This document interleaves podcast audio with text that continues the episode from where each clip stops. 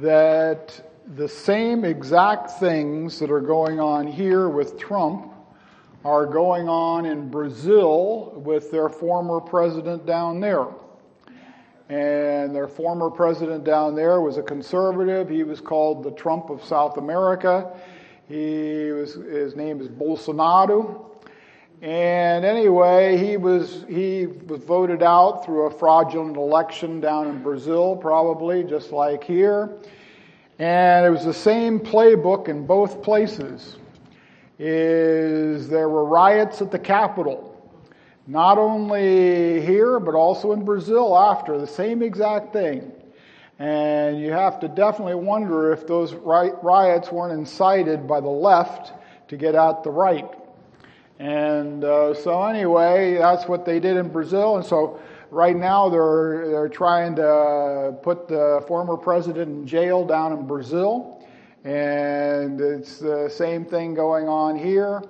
And it's trumped up charges. Of course, the liberals and leftists, you know, with the George Floyd thing, they could have hundreds of riots and nobody said boo about it.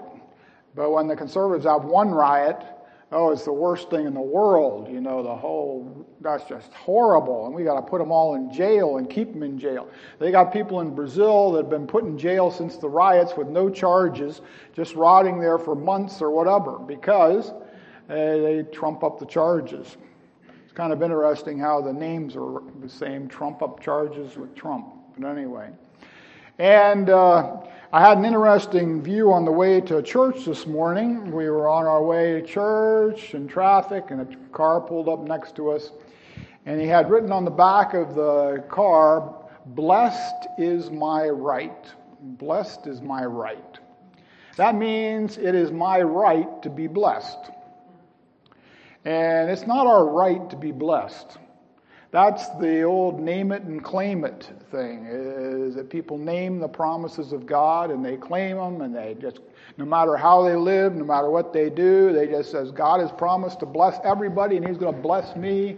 And it's the old entitlement mental, mentality. And so we have people out there that thinks that, that think that they are entitled to be blessed. Did you ever hear the word grace? Grace is unmerited favor. We don't deserve the favor of God. We don't, we're not entitled to it. We don't deserve it.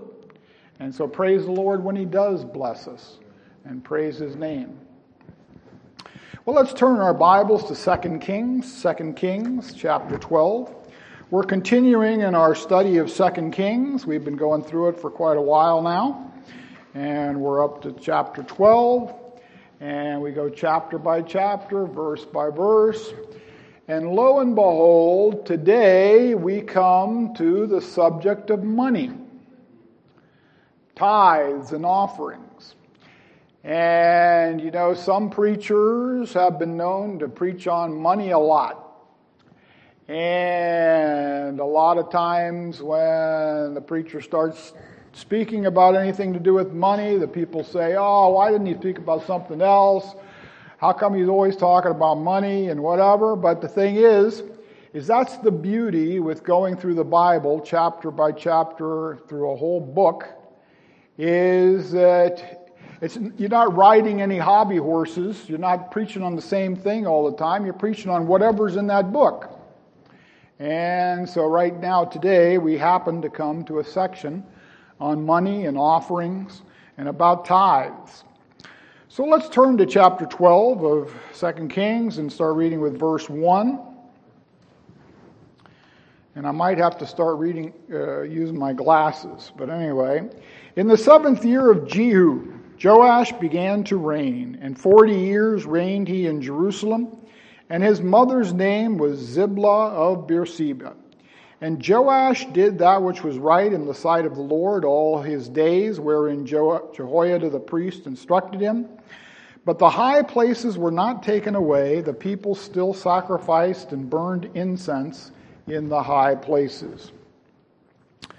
So, anyway, here we have Joash. And Joash was, you remember the history of Joash. We went through that last time I preached. And remember, Joash was the baby that was saved when Athaliah killed all of the royal seed there. Joash was saved by Jehoiada the priest and by Jehoshaphat his wife. And Joash was saved and he became king and he reigned for 40 years. And he did right all the days of Jehoiada. Jehoiada was the guy who saved him, that put him on the throne. Remember, there was a godly revolution in the last chapter where they put Joash on the throne. And so we had that godly revolution. Joash is here. And but Joash, he didn't do everything right in the sight of the Lord. He only did things right when Jehoiada was still living, and after Jehoiada died, he turned away from the Lord. And another thing he didn't do right was here in verse 3 the high places were not taken away. And you know, back in the Bible, in the Old Testament, they were told to worship only in Jerusalem and observe the feasts only in Jerusalem.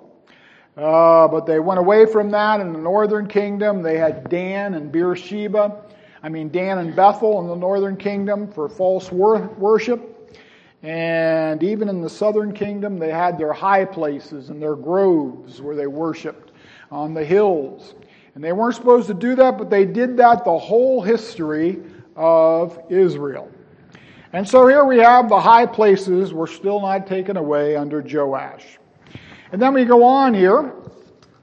And Joash, verse 4, and Joash said to the priests, All the money of the dedicated things that is brought into the house of the Lord, even the money of every one that passeth the account, the money that every man is set at, and all the money that cometh into any man's heart to bring into the house of the Lord, let the priests take it to them, every man of his acquaintance, and then let them prepare, repair the breaches of the house, wheresoever any breach shall be found. But it was so that in the three and twentieth year of Joash, the priests had not repaired the breaches of the house. Then King Joash called for Jehoiada the priest and the other priests and said unto them, Why repair ye not the breaches of the house? Now therefore receive no more money of your acquaintance, but deliver it to the, for the breaches of the house. And the priests consented to receive no more money of the people, neither to repair the breaches of the house. And that brings us to where we read in the responsive reading. But anyway, here uh, there was a program set up there for the temple. And the temple had been broken down and it had holes in it, it had breaches in it.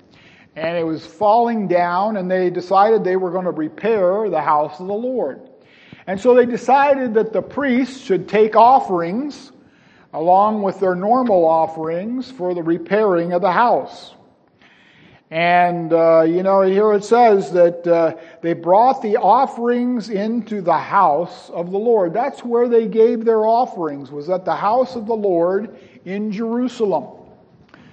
Now, if people lived in the outlying cities, the outlying towns and villages up in Galilee or other places in Israel, how were they supposed to give their offerings? Well, they were supposed to store up their offerings at their house. They were supposed to have, maybe have a little storehouse to store up their offerings. And then when they went up to Jerusalem, at least three times a year, they were supposed to take their offerings with them and take the things that they needed for the, for the voyage, for the, for the uh, uh, not voyage, I'm thinking of my Portuguese there, but anyway, for the trip up there to the temple. And so they would store those things up. And you know, in Malachi, we just read for the call to worship, the very famous verse from Malachi Will a man rob God? but you have robbed me in tithes and offerings. And then it says, Bring all the tithes into the storehouse that there might be meat in my house.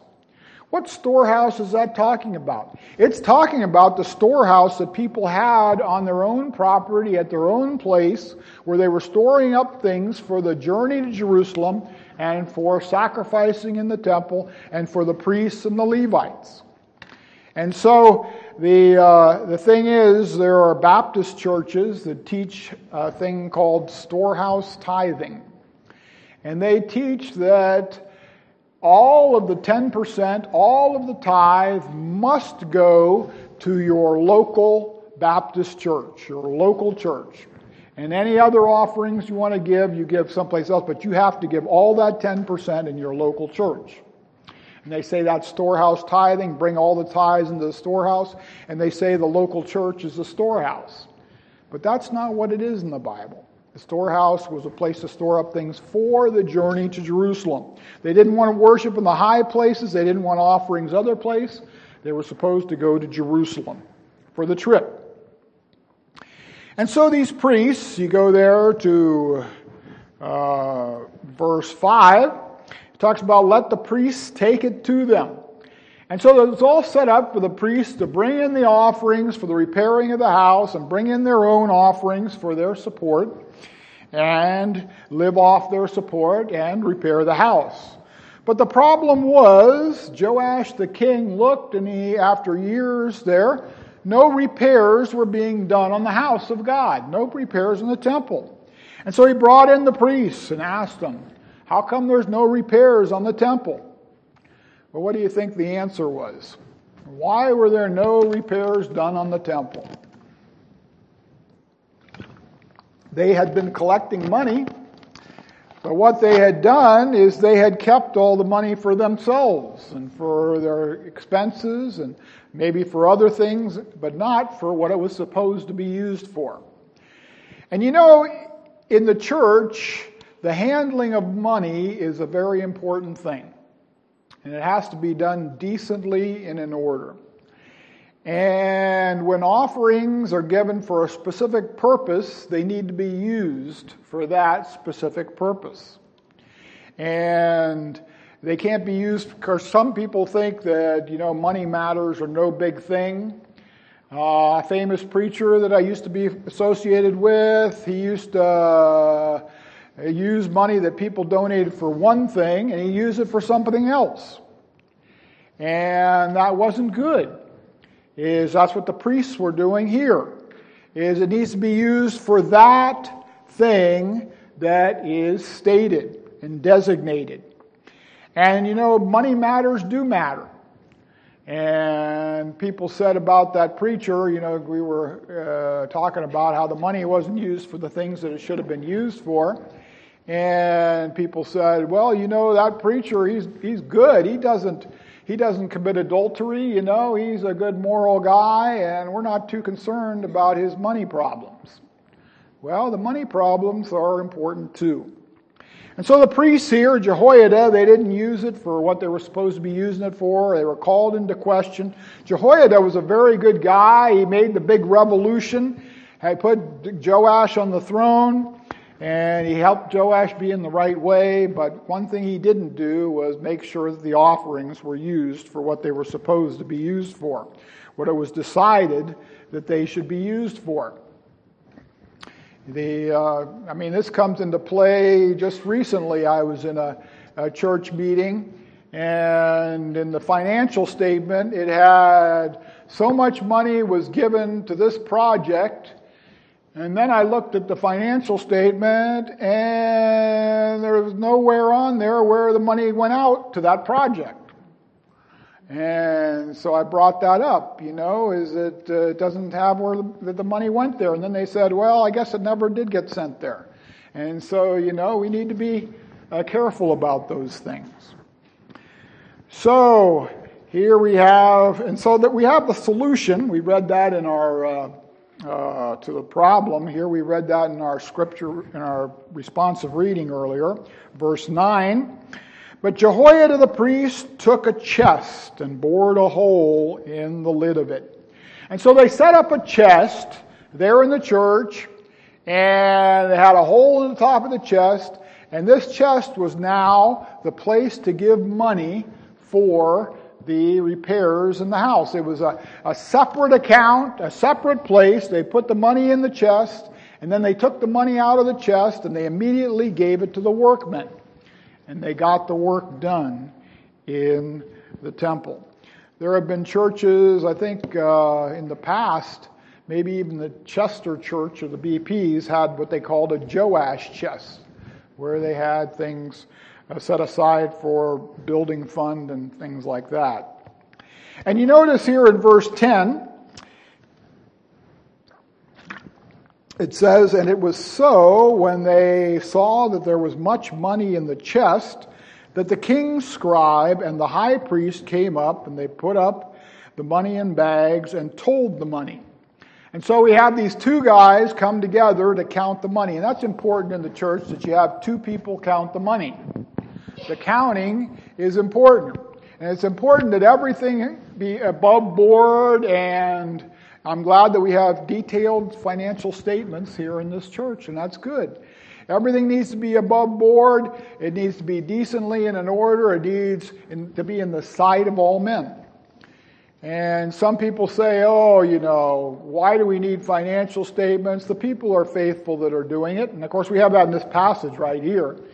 But you know, we need to have financial statements. And the thing is, uh, we know that it needs to be uh, obvious that things are being done decently and in order. And so here they had the guys come up and, and count the money. And then we have uh, verse 11. They gave it to the carpenters, to the builders that wrought the work, and they finally got things going.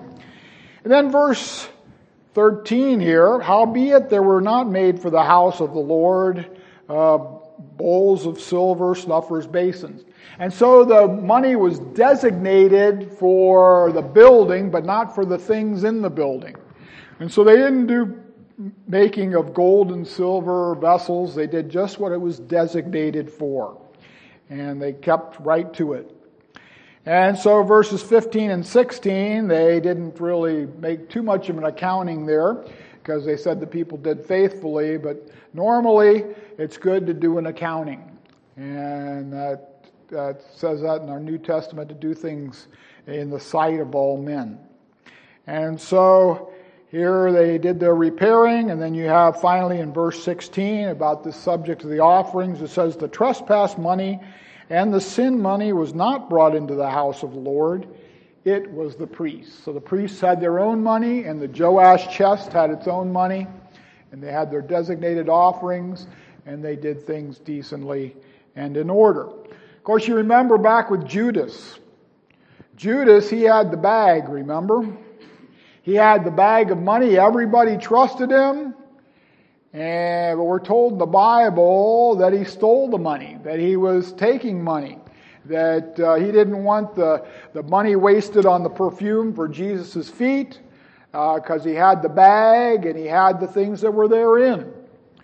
And so that's a temptation always. And so we need to uh, make sure things are above board. So that brings us to the subject of offerings and tithes. Is there a, still a tithe in force today? Should we still tithe? Of course, a tithe is 10%, 10% of what we make. And, uh, you know, uh, we have the income tax today, uh, an abomination where uh, the government wants you to tell them everything you make, and uh, they get into your business, and they uh, it, it's unconstitutional. But anyway, that's based on your income. But here the tithe is based on the income back in the Old Testament, and of course that's with God, not with the government. But anyway, and it's us keeping track of it, not the government keeping track of it, and God keeping track of it. But anyway, is the tithe still for today? There's a lot of people out there that don't think it is. Just like they don't think the Sabbath is still for today, keeping Sunday. They don't think that's for today. And in both cases, the people that say that, they say, well, you know, if you look at the New Testament, the New Testament doesn't have anything about tithing. The New Testament doesn't have anything about uh, that we ought to keep the Sabbath day.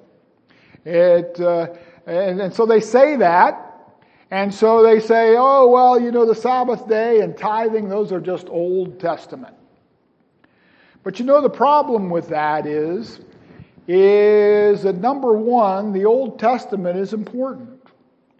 And it's not like uh, nothing in the Old Testament has any validity unless it's repeated in the New Testament.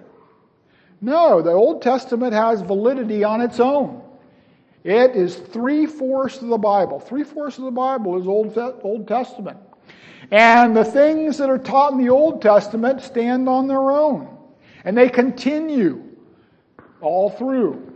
And of course, the thing is with tithing and the Sabbath, they were not introduced with Moses and with the ceremonial law, because they say those are ceremonial things. But do you know the tithe and the Sabbath go back before Moses? Remember what Abraham did? Abraham gave tithes to Melchizedek when he saw Melchizedek, and that was Christ appearing in the Old, Test- Old Testament. And so uh, there were tithes before Moses. The Sabbath uh, observance goes all the way back to creation, for in six days the Lord made heaven and earth, the seventh is the Sabbath. And so those things go before Moses, they're in the Old Testament, they've never been negated, and they still continue on today. And we can see actually, it's not entirely true that the New Testament never talks about tithing. And let's look at Matthew chapter 23. Matthew chapter 23 and verse 23. Matthew 23 and verse 23. Here the tithe is mentioned in the New Testament as something that we ought to do. Matthew 23, 23. It says, Woe unto you, scribes and Pharisees, hypocrites, for ye pay tithe of mint and anise and cumin and have omitted the weightier matters of the law, judgment, mercy, and faith.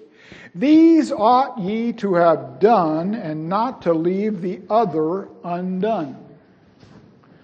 Well, here Jesus in Matthew 23, he comes down hard on the scribes and Pharisees for their hypocrisy.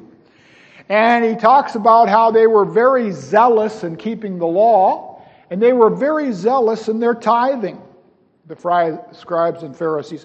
And Jesus says that these ought ye to have done. You should have tithed, but you should not have left undone judgment, mercy, and faith. And so the tithe should have been done by the scribes and Pharisees. In fact, in this chapter, Jesus says, All that the Pharisees tell you, do, but don't do after their works, for they say and do not. And so here we have the tithe is mentioned. It's told that it's something that should be done a little bit here in the New Testament. And it continues over from the Old Testament. And now let's go over to 2 Corinthians chapter 9, looking a little bit more at offerings and tithes. 2 Corinthians chapter 9. In the temple there with Joash, they were given their tithes and offerings. We today need to continue giving our tithes and offerings. Uh, 2 Corinthians chapter 9 and verse 6. But this I say, he which soweth sparingly shall reap also sparingly, and he which soweth bountifully shall reap also bountifully. Every man according as he purposeth in his heart so let him give, not grudgingly, nor of necessity, for God loveth a cheerful giver. And God is able to make all grace abound toward you, that ye always having all sufficiency in all things may abound to every good work. As it is written, he that hath uh, dispersed, he hath dispersed abroad, he hath given to the poor, his righteousness remaineth forever. Now he that uh, ministereth seed to the sower, both minister seed to your food and multiply your seed sown and increase the fruits of your righteousness. So here we have uh, talked about tithes and offerings in the New Testament. It says, He that sows bountifully with his money, with his tithes and offerings, he will reap also bountifully. It's kind of like giving out our tracts on the Saturday. We try to sow bountifully the tracts, sow bountifully the Word of God, and we will also reap bountifully. If nothing else, we'll reap reward with the Lord. You know, reward is something that we should um, uh, want. The Lord promises it to us. He promises it to us here that we'll reap also bountifully. And so that's with our money and our offerings. Is it a sin to be rich? No, it's not a sin to be rich, but it's very difficult to be rich and be a Christian. And not only that, if we're rich, we need to use our money for the things of the Lord. And so bountifully. And so here, verse 8, it says, where God is able to make all grace abound toward you, that you have sufficiency, you have your needs, and you can give out of your needs to give to other people. You know, the Bible says that we were talking about work this morning in Sunday school, the slothful man and the hard worker. And it says specifically in the New Testament, we should work so that we have to give to him that has need. And so we should be looking for people that have need. And uh, so there we have. And then we go on here. Verse 9, it says, As it is written, He hath dispersed abroad, He hath given to the poor, His righteousness remaineth forever. And you know, our giving should be private. That's something between us and the Lord. There are churches that I have heard of where they, they tell you that you have to tell them how much you make and they will send you a bill for how much you owe. And the Mormon church in particular does that. That's one of their main things they do. And they will bill all the good Mormons with how much they have to give to the church. But that's not how it is. We should give in private. You know, the Bible says, not, don't let your left hand know what your right hand is doing. Is that possible to have your left hand not know what your right hand is doing? Well, that's an, a hyperbole, an exaggeration, that we're supposed to have it be done in secret, not do our offerings for everybody to see and to get credit off of our offerings. Uh, there, Jesus in the Sermon on the Mount, he said, if we get credit for our offerings here, we don't get it in heaven. It's, uh, you know, you can't have it both places, can't have your cake and eat it too. So the best offerings are anonymous offerings. And so I was just at that show last night in Smyrna that I mentioned in, in Sunday school, where we go there to the local opera house uh, once a year or so. But anyway, on the seat in front of me, it had a plaque little brass plaque and it said, so and so gave this seat. And then the seat next to it, so and so gave that seat. This seat next to it, so and so gave that seat. And then in churches you go to, unfortunately, in some of our Bible Presbyterian churches, in fact, you go there and you sit in the pew and you got a little brass plaque there on the pew. So and so gave this pew. And you know, the thing is, people want to get credit for their offerings, but it's between you and the Lord. It says God loves a cheerful giver. He loves it if we do it out of our heart, not grudgingly, nor of necessity, for God loves a cheerful giver. And so then it says God will multiply our seed sown. He that ministers bread to the eater, it says down here in verse 10. Uh, by the way, is bread a good thing? A lot of times today, talk, people talk about the bread's no good anymore, or meat is no good anymore. Uh, but those things are talked about in good terms in the Bible, and here, bread, Jesus said, I am the bread of life. But anyway, here he says, multiply your seed sown. So the question is, how much should we give and where should we give it? Well, the tithe is 10%. That belongs to God right off the top. But we should do better than a tithe. We should give offerings on top of the tithe. And then where should we give those tithes? Well, I think we have some light on that if we go back to the book of Deuteronomy. Let's go back to the Deuter- book of Deuteronomy for a second. Deuteronomy chapter 12. Deuteronomy chapter 12. Deuteronomy chapter 12. Chapter 12 and verse 13. Deuteronomy chapter 12 and verse 13. Take heed to thyself that thou offer not thy burnt offerings in every place that thou seest, not on the high places, but in Jerusalem. And then verse 14, but in the place which the Lord shall choose in one of thy tribes, there thou shalt offer thy burnt offerings, and there shalt, thou shalt do all that I command thee. And so they were take, supposed to take their offerings to Jerusalem. They were supposed to store it in the storehouse, take it to Jerusalem. And then what were they supposed to use the money that they stored up or the things that they stored up? What were they supposed to use them for? Well, you go on. Verse, uh, verse 17. Verse 17. Thou mayest not eat within thy gates the tithe of thy corn, or of thy wine, or of thy oil, or the firstlings of thy herds, or of thy flock, nor any of thy vows which thou vowest, nor thy free will offerings or heave offerings of thine hand. But thou must eat them before the Lord thy God in the place which the Lord thy God shall choose Thou and thy son, thy daughter, thy manservant, thy maidservant, the Levite that is within thy gates, and thou shalt rejoice before the Lord thy God in all that thou puttest thine hands unto. Well, they were not supposed to eat the things in the storehouse where they were. They weren't supposed to have those for themselves. They were supposed to take them to Jerusalem. They were supposed to use them for the priests, use them for the temple. But what else were they supposed to eat, use them for? It says there, verse 18, but thou must eat them before the Lord thy God. So you are going to eat of your offerings on that trip. And so those expenses of the trip going to Jerusalem comes out of your tithes and offerings. It comes out of that. Expenses for the Lord's work. And I think that's clear right here. And some people have a lot of questions about whether they could use the Lord's money for expenses in doing the Lord's work.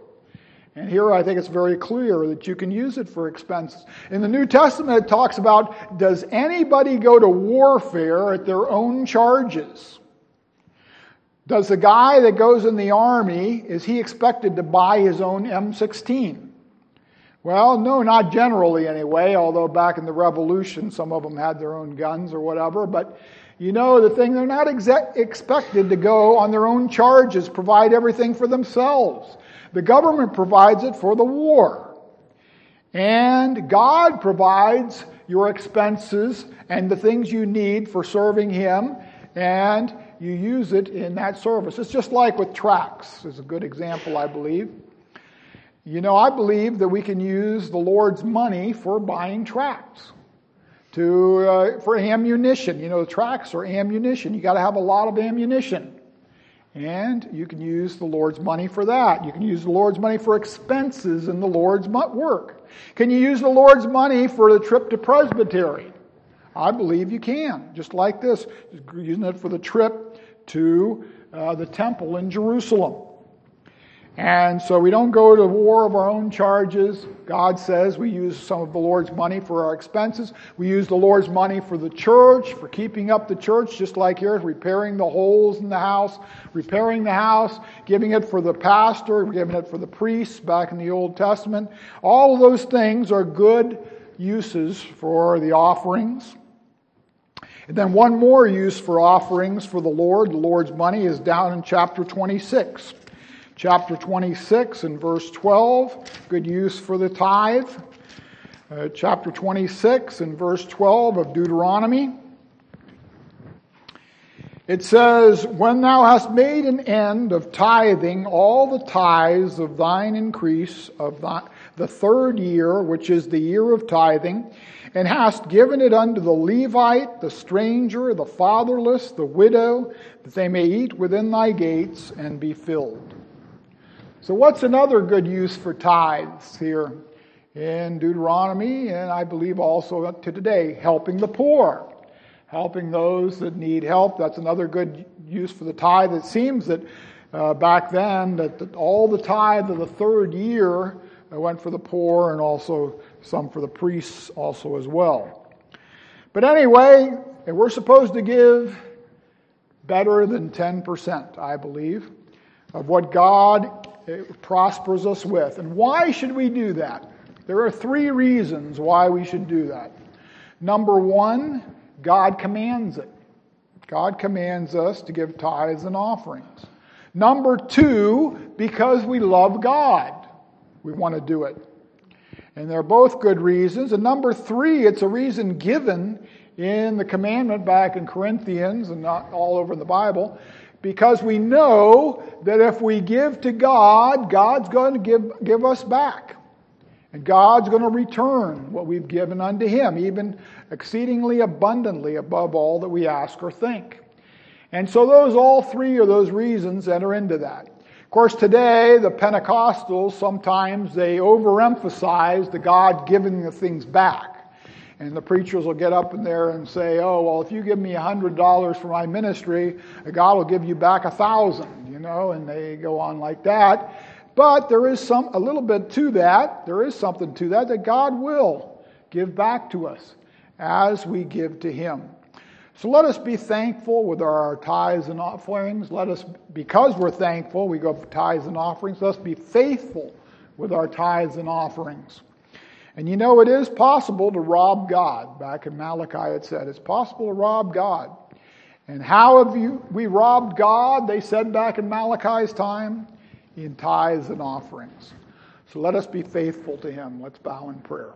O Lord, we pray that Thou would bless these thoughts to our hearts. And O Lord, we pray that we might be faithful in our tithes and offerings. Help us be faithful with the money that Thou hast given unto us. In Jesus' name, amen.